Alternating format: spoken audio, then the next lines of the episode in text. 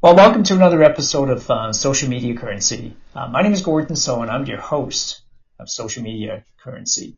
And so today I just want to come on and share a couple of uh, inspirational poems with you. And I trust that these poems will inspire you uh, as much uh, as uh, myself, especially during you know times of social distancing and some of the things that are going on right now. I'm sure that um, many of us, our state of mind are probably different than what it was, let's say 90, 90 days ago, right? Our state of mind, our financial, you know, physically, spiritually, emotionally, uh, it's got to be different than what it was 90, 60 days ago. And so again, I trust that these poems will inspire you, motivate you uh, as much as it does myself. And thank you for the opportunity uh, to share these poems with you. So here's the first one. I bargained with life uh, for a penny, and life would pay no more. Uh, however, I begged at evening when I counted my scanty store. You know, for life is a just employer. He gives you what you ask. But once you have set the wages, why you must bear the task. I worked for a menial's hire only to learn dismay that any wage I had asked of life, life would have willingly paid. That's one of my favorite poems, right? Uh, in summary, for me, that poem is, you know, you get in life what you ask, what you ask for. Uh, the second poem that um, really inspires me is a poem about the will to win.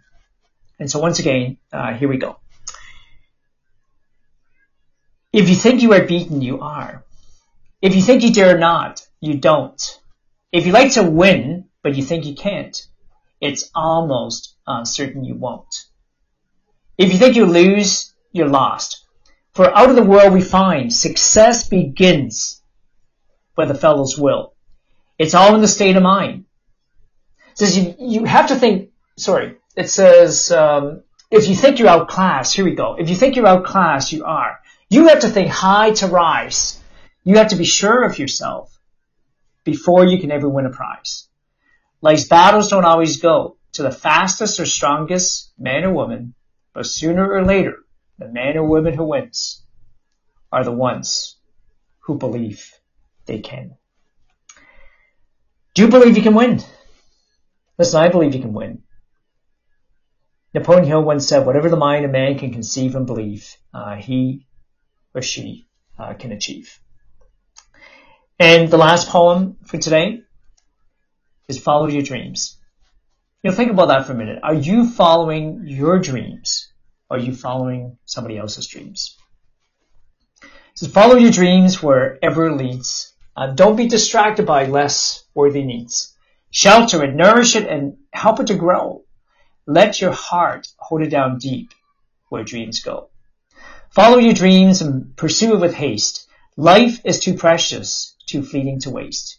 Be faithful, be loyal, then all your life through, the dreams that you follow will keep coming true.